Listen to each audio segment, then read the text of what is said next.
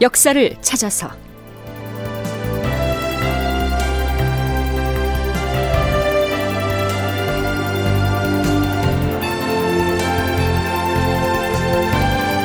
제 960편 이순신과 진민 그리고 저리도 전투. 극본 이상락 연출 최홍준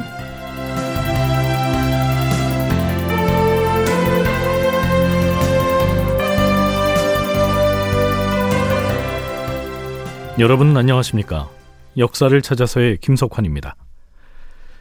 선조 31년인 서기 1598년 6월에 명나라의 수군 제독 진린이 수군 함대를 이끌고 전라도로 내려갑니다. 당시 삼도 수군 통제사 이순신은 지금의 완도군 고금도의 통제영을 두고 있었는데요. 명나라의 수군을 총지휘할 제독 진린이 바로 이 고금도로 내려간 것이죠. 진린이 고금도에 도착한 때는 그해 7월 16일이었습니다. 유성룡의 징비록에는 이렇게 기술돼 있습니다. 이순신은 진민이 온다는 말을 듣고 군인들에게 사냥을 하게 하고 물고기를 잡도록 하여 성대한 잔치를 준비하였다. 진리는 기분 좋게 흠뻑 취했다. 이순신 그대는 과연 듣던 대로 훌륭한 장수로다. 이순신은 적군의 배가 섬을 침범하자 군사를 보내 패배시키고 적군의 머리 40개를 베어서 모두 진린에게 주면서 중국 군사의 공으로 삼아도 좋다고 하였다. 진리는 더욱 기뻐하였다. 이후부터 진리는 모든 것을 이순신에게 물어서 행하였으며 나갈 때에는 이순신과 나란히 교자를 타고 다녔다. 자, 여기에서 이순신이 적군의 머리 40개를 베어왔다 하고 하는 그 전투가 바로 저리도 전투입니다. 징비록에는 극히 간략하게만 언급하고 있어서 이 전투가 어디에서 어떻게 일어났는지를 알기는 어렵습니다.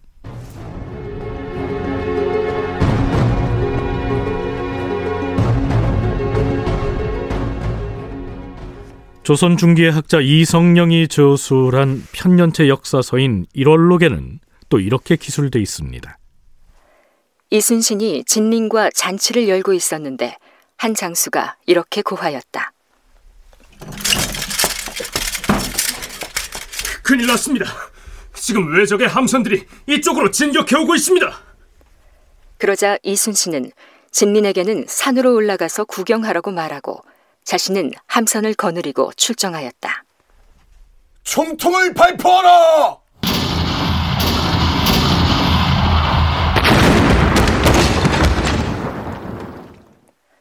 이순신은 적진의 한복판으로 돌진하여서 외적의 함선 50여 척을 불사르고 적군의 머리 100여 개를 베어왔다.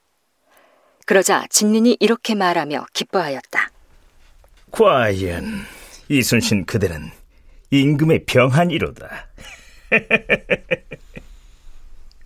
여기서 진린이 이순신을 가리켜서 임금의 병한이라고 했는데요.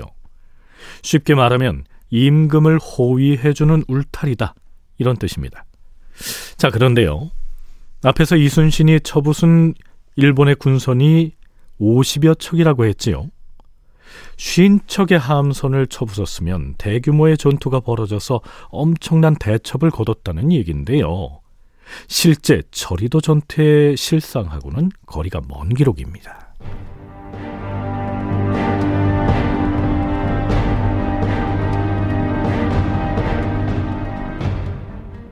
그런가 하면 야사의 성격이 짙은 서문 중의 조야 기문에는 외적의 배 여섯 척과 적의 머리 일흔 개를 베어왔는데 이순신이 그것을 진린에게 선사하면서 지금 대인께서는 중국군과 조선군을 모두 통솔하고 있으니 우리 군사의 승리는 곧 중국군의 승리입니다. 그러니 우리가 이 공을 어찌 독차지하겠습니까? 이렇게 말하자 진리는 어, 일찍이 그대를 동방의 명장이라고 하는 소문을 들었는데 과연 그러하오? 이렇게 흡족해 했다고 기술돼 있습니다. 이렇듯 저리도 전투에 관한 기록은 파편적이기도 하고 그 내용이 차이가 납니다. 사실 진린이 고금도에 도착한 건 7월 16일이고요. 저리도 전투가 있었던 날은 8일 후인 7월 24일이었는데요. 일부 기록에서는 진린이 도착해서 막 환영 술자리를 베풀고 있을 때 일본의 수군이 쳐들어와서 출동한 것으로 기술하고 있습니다. 그렇다면 정사인 실록에는 어떻게 되어 있을까요? 선조실록에 따르면 저리도 해전이 일어나고 열흘쯤이 지난 8월 4일 선조는 명나라군의 총사령관인 군문 형계를 만납니다. 형계가 선조에게 이렇게 말하죠. 우리 중국의 제독 진린이 바다에서 외적을 만나 크게 무찔렀다고 합니다. 그리하여 외적 27명의 수급을 베고 2명을 사로잡았으며 적선 6척을 침몰시켰다고 보고를 해왔어요. 젤린이 구한 바에 따르면 조선의 수군도 전과를 올렸다 합니다. 국왕께서는 조선군 중에서 공로가 있는 자들을 조사해서 상 줄 사람은 상을 주고 벼슬을 줄 사람은 벼슬을 주어 권장함이 옳을 것입니다. 아, 그렇습니까? 과인은 우리 수군으로부터 여태까지 보고를 받지 못하였습니다. 지금 처음 알았습니다.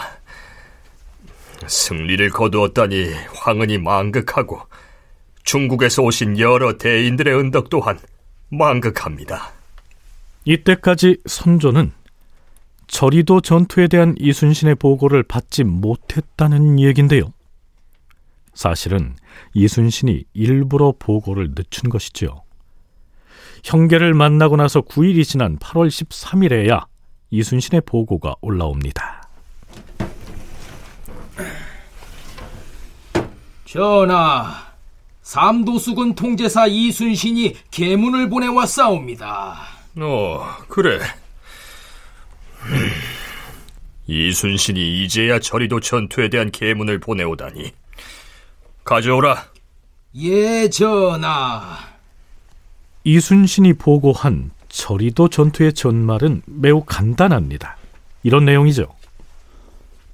주상 전하, 지난번에 있었던 해상 전투에서 우리 수군은 적선에 있는 곳으로 나아가 공격을 감행하여 싸웁니다.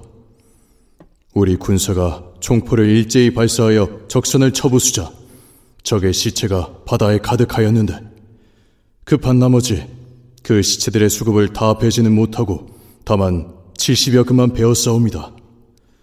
그런데 함께 나아갔던 중국의 군대는 멀리서 적선을 바라보기만 하고서 피해 있었기 때문에 한 명의 수급도 포획하지 못했사옵니다. 제독인 진리는 우리 군사들이 참혹해온 수급의 수를 보고서 배전에 서서 발을 둥둥 구르면서 자기 부하들을 심하게 꾸짖었을 뿐만 아니라 통제사인 저에게도 공갈 협박을 가해왔사옵니다. 신은 마지못해 우리 군사가 배운 외적의 수급 중에서 40여 급을 나누어서 보내줬사옵니다. 뿐만 아니라 명나라 유격장군 계금도 부하를 보내서 수급을 좀 나눠달라고 청하기에 신이 다섯 개의 수급을 보내주었는데 그가 고맙다는 첩지를 보내왔사옵니다. 사정이 이렇게 된 것입니다. 그런데요. 선조실록에 올라 있는 이순신의 계문에는 적의 시체가 바다에 그득하였다라거나 바다에 떠다니는 시체 중에서 일흔 개의 머리만 베어왔다라고만 돼 있을 뿐 그 전투에서 침몰시킨 일본의 군선이 몇 척이었는지는 나타나 있지 않습니다. 자, 1월록에 기술돼 있는 것처럼 쉰 척을 쳐부쉈을까요? 아니면 조야 기문에 올라 있는 대로 여섯 척만을 침몰시켰을까요? 선조수정실록의 기사를 들여다보면 또 이렇게 돼 있습니다. 통제사 이순신이 외적을 강진의 고금도에서 크게 격파하였다. 이순신이 진님과 더불어 연회를 하려고 하는데 적이 습격하려 한다는 보고를 듣고는 장수들에게 명하여 군사를 정돈하여 대기하게 하였다. 얼마 후 적선이 크게 몰려오자 이순신은 스스로 수군을 거느리고 적진으로 돌격해 들어가면서 화포를 쏘아 적선 50여 척을 불사르니 적이 마침내 도망하였다. 자, 여기에서도 50여 척을 불살랐다 하고 나오지요. 자, 그 문제는 차치하고라도 외적을 고금도에서 격파했다는 기록도 문제가 있습니다. 실제 전투가 일어난 것은 고금도에서 동쪽으로 한참이나 떨어진 고흥군의 거금도, 즉 저리도였는데 말이죠.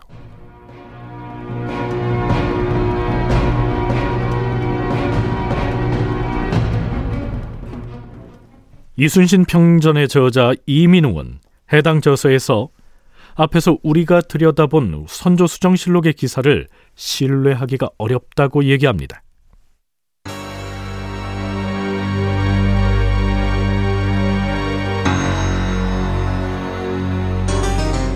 저리도 회전에 대해서는 자세한 문헌 자료가 부족하다.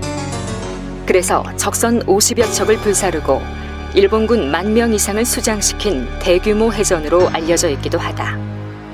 이런 인식은 주로 선조 수정실록의 기록에 근거를 두고 있는데 수정실록 기사는 두 가지 문제가 있다. 하나는 선조 수정실록 편찬이 중간에 중단된 적이 있는데 저리도 회전에 관한 기사는 효종대에 첨가된 내용이다. 다시 말해서 저리도 회전이 끝난 지 거의 60년이 지난 시점에 기록된 것이다. 또한 해전의 장소가 거금도가 아닌 고금도로 돼 있고 일본군을 무찌른 장수도 이순신의 부하 장수 송여종이 아니라 이순신으로 바뀌었다는 것도 문제다. 물론 선조 수정실록은 공식적인 기록이기는 하나 후대에 다소 오류가 포함된 것으로 보인다. 따라서 가장 가까운 시기에 기록된 이분의 행록에 나타난 대로 저리도 회전에서 송여종이 적선 6척과 수국 69개를 베었다고 보는 것이 합리적이다. 이 분은 이순신 전기인 충무공 행록을 저술한 이순신의 조카입니다. 이분은 그 행록에서 이순신의 활동을 날짜별로 정리하고 있는데요. 이순신이 삼도수군 통제영을 고금도로 옮겨오고 난 뒤부터의 내용을 살펴보자면 이렇습니다. 이 행록에서 이 분은 삼촌인 이순신을 공 이렇게 표기하고 있습니다. 7월 16일 명나라 수군 도독 진린이 수군 5천 명을 거느리고 고금도에 왔다. 궁은 진린의 군사가 온다는 말을 듣고 술과 안주를 성대하게 차리고 멀리 바다에 나가 맞아들인 다음 큰 잔치를 베풀었다. 중국의 장졸들 중 잔뜩 취하지 않은 이가 없었다. 병졸들도 공을 일컬어 과연 훌륭한 장수다라고 칭송하였다.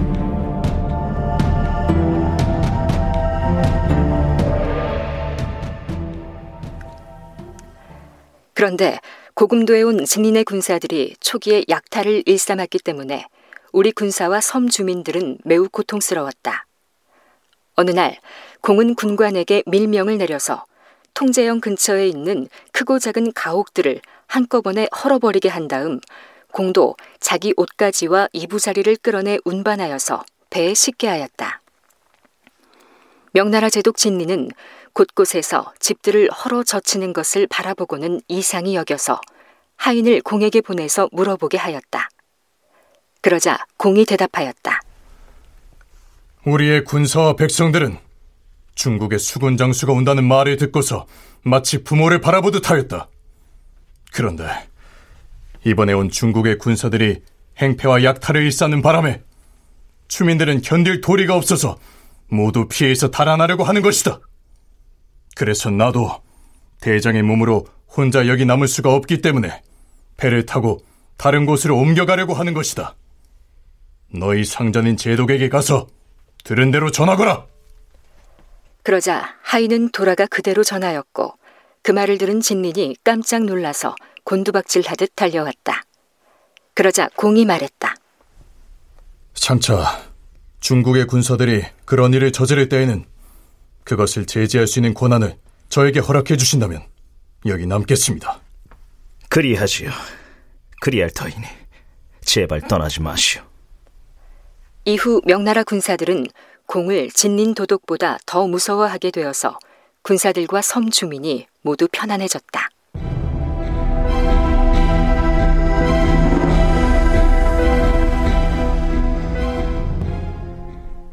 자, 그럼 이번엔 문제의 그 저리도 전투에 대한 기록을 살펴볼까요?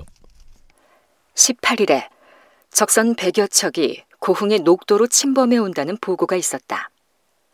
공과 진린 도독이 각각 전선을 거느리고 나아가니 다만 적선 두 척만이 우리를 보고 달아나 버렸다.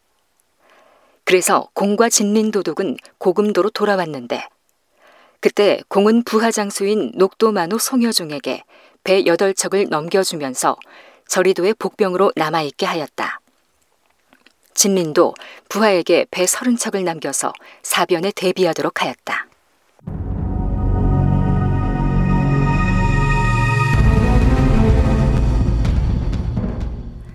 (24일) 공은 도독을 위하여 술자리를 열었다. 한창 취기가 오른 판이었는데 도독의 부하 장수가 저리도로부터 와서 급히 아뢰었다. 오늘 새벽에 저리도 앞바다에서 외적을 만났는데 조선 해군들이 먼저 나가서 모조리 다 물리쳐서 잡았습니다. 우리 중국 군사들은 사정이 여의치 않아서 싸우지 못했습니다. 뭐예? 적군을 구경만 하다가 돌아왔다고 하였느냐? 여봐라, 저 차를 당장 끌어내어라! 도독이 크게 성이 나서 술잔을 던지는 등 안색이 달라졌으므로 공이 나서서 노여움을 풀어주었다. 이 도독께서는 우리나라의 대장으로 와서 외적과의 전투를 지휘하고 있으니 이곳 진중에서 거둔 모든 공은 바로 도독의 승첩인 것이오. 우리가 배워온 적의 머리들은 전부 도독에게 드릴 것이오. 이 진도독께서 여기 온 지 몇 날 지나지도 않았는데 적군의 수급을 북경에 올려 보낸다면 황제께서 얼마나 좋아하시겠습니까? 그 전투에서 송여종이 처부순 배가 여섯 척이요. 적의 머리는 예순 아홉 개였다. 이렇게 해서 진린의 협조를 이끌어냈다는 내용입니다. 얼마 뒤 이순신의 마지막 해전인 노량해전에서 다른 명나라 장수들은 전투에 나서기를 꺼려했음에도 진린이 이순신의 편에 서서 끝까지 함께 싸운 것도 다 이렇게 해서 쌓인 신뢰 덕분이었죠. 육군 박물관 이상훈 부관장과 건국대 박물관 박재광 학예실장의 얘기 들어보시죠. 그러니까 이런 과정을 거쳐서 이제 이순신은 진린의 마음을 잡게 되고 이제 더욱 그 연합 작전을 공고하게 하게 됩니다. 그래서 그렇게 하면서 이제 이순신이 설득을 해서 고니시 유키나가가 바다로 빠져나가지 못하도록 어, 순천만 앞을 가로막는데요. 어, 가장 큰 일이 그 앞에 이제 묘도라는 작은 섬이 있습니다. 바로 순천 외성 바로 앞에 있는 섬인데 이것을 가서 점령을 해버린 겁니다. 그래서 바로 코앞에서 점령을 해버리니까 어, 고니시 유키나가는 바닷길을 완전히 봉쇄당하게 됐죠. 그래서 이제 도요토미 히데요시가 죽고 나서 철군은 해야 되는데 완전 봉쇄를 당했기 때문에 어, 구원군을 요청하게 되는 겁니다. 특히 뭐 이순신의 입장에서 보면은 절대 살려보내지 않겠다라고 하는 부분들은 가지고 있었기 때문에 끝까지 싸운다라는 입장이었고요. 결국 이제 과연 진리를 어떻게 설득할 것인가 하는 부분인 거죠. 그냥 나는 나는 이렇게 싸울 테니까 도와줘라 고만 해가지고서는 절대 되지는 않죠. 하늘은 스스로 돕는 자를 돕는다라고 하잖아요. 그러니까 이순신이 어떻게 보면 그렇게 싸우려고 하기 때문에 결국에는 옆에서 보던 진리인이 조금 거기에 감화돼서 동조하게 됐다. 다큐멘터리 역사를 찾아서 다음 시간에 계속하겠습니다.